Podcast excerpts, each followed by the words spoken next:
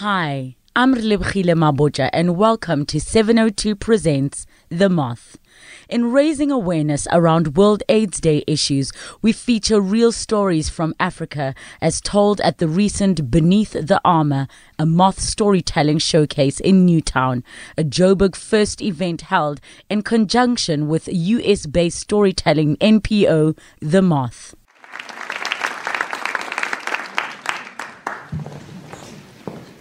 As a 10 year old boy growing up in rural western Uganda, I disliked how impermanent our grass thatched roofs were, particularly because I had spent most of my Saturday weekends going out to cut grass to replace this grass thatched roof. And after all that work, every month, these little rascals called termites would come and eat up the grass, and I'll have to do the thing over and over again. But my brother and I went out to do that because we had to do it because my father was ill in this heart with HIV. And my grandmother was helping take care of him. And so I did cut the grass. And my hands still bled. But I had to do it anyway. Until one day, my friend from the neighborhood, Asaf, came. And I always played soccer with Asaf on weekends when I, had, I didn't have to cut grass. And he said, Are we playing soccer today? You know, I, I want to beat you this time. and I said, Asaf, I am sorry I won't play soccer today with you. I have to cut grass to replace Papa's roof. Because you know he's sick and I don't want rain to fall on him. And Asaf looked at me and said, You mean you have to cut grass all the time to replace the roof? Why don't you guys have an iron roof? Like in a way, you would say, Dude, why don't you have an iron roof? And so. and so I, I, had been to Asaf's family. I, I, had, I had spent time there once in a while. His mom would cook for us and would eat with them. And I had seen that they had this aluminum looking roof, and it would rain, and they would collect water from the roof, and they would give people clean drinking water. And I thought, but why didn't we have an iron roof? And so, as I always did when I was confused, I had questions that needed clarity, I went to my grandmother. So I went to Kaka, the busy woman who was taking care of, my father, and I said, Kaka, you know, Asaf's family have an iron roof and we keep cutting grass all the time. Why don't we have an iron roof? And she always looked at me with her loving eyes and she said, My grandson, why don't you buy us that one iron roof one day? And I knew then that we could not afford the iron roof.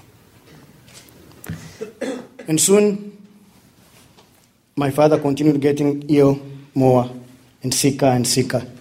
And his HIV progressed into AIDS. My brother, my elder brother, the one I cut grass with, dropped out of school so he can help take care of him. And I went off to school every single day, seven miles away from school, run barefooted. Would wake up 6 a.m., milk the cow, run off. And I continued to see that there was a struggle because there's need for clean water, there's need for firewood. As again, I went to my grandmother and I said, Kaka, but why do I have to go to school every single day, seven miles? I come home late at night. You need water, you need all these things. Can I stay and take care of Papa? And this time she looked at me firmly and looked at me in my face again and said, Do you see why your brother is here at home? Do you see what I do every day to take care of your papa? You will stay in school. And so I went to school unconvinced. I had to do it anyway. As a 10 year old boy, I had to obey my grandmother.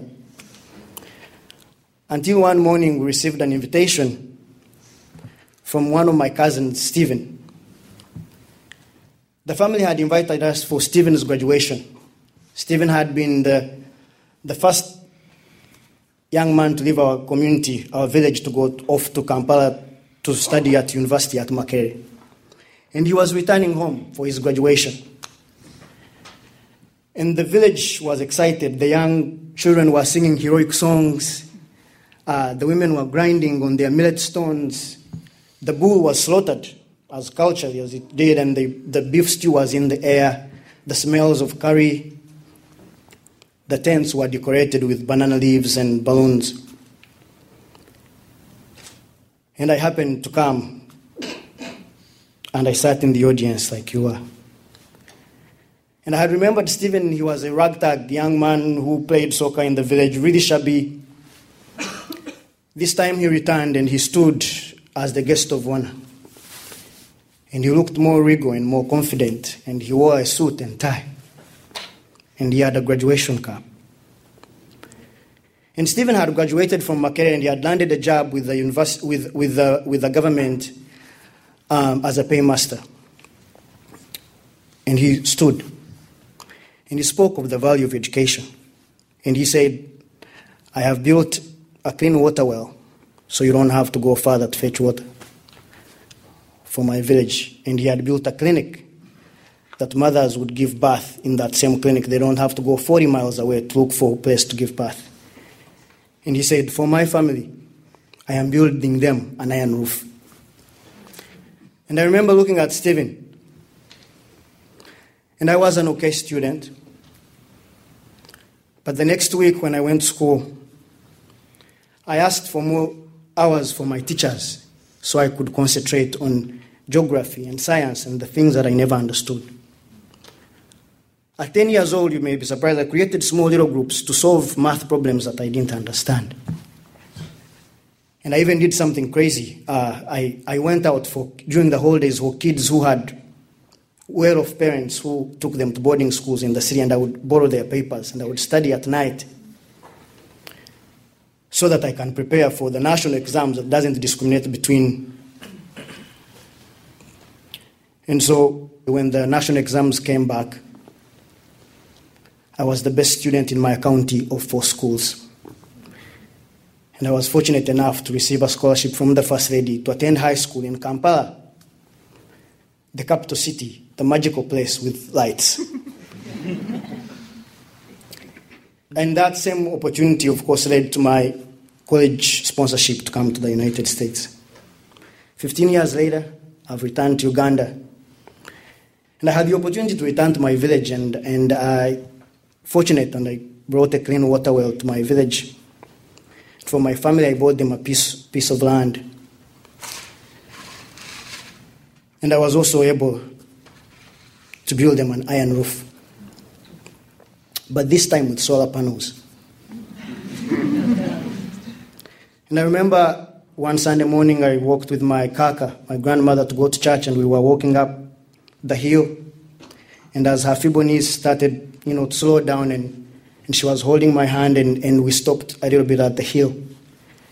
And we looked at each other in the eyes as we were talking. She was telling, us, telling me stories that I missed in the village and, and, and I telling, telling her stories of America and where I had been.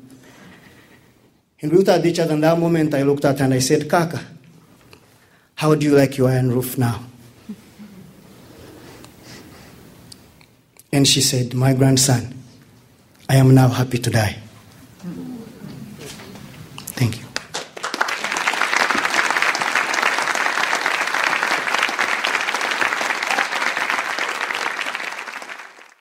Thanks for listening to 702 Presents The Moth.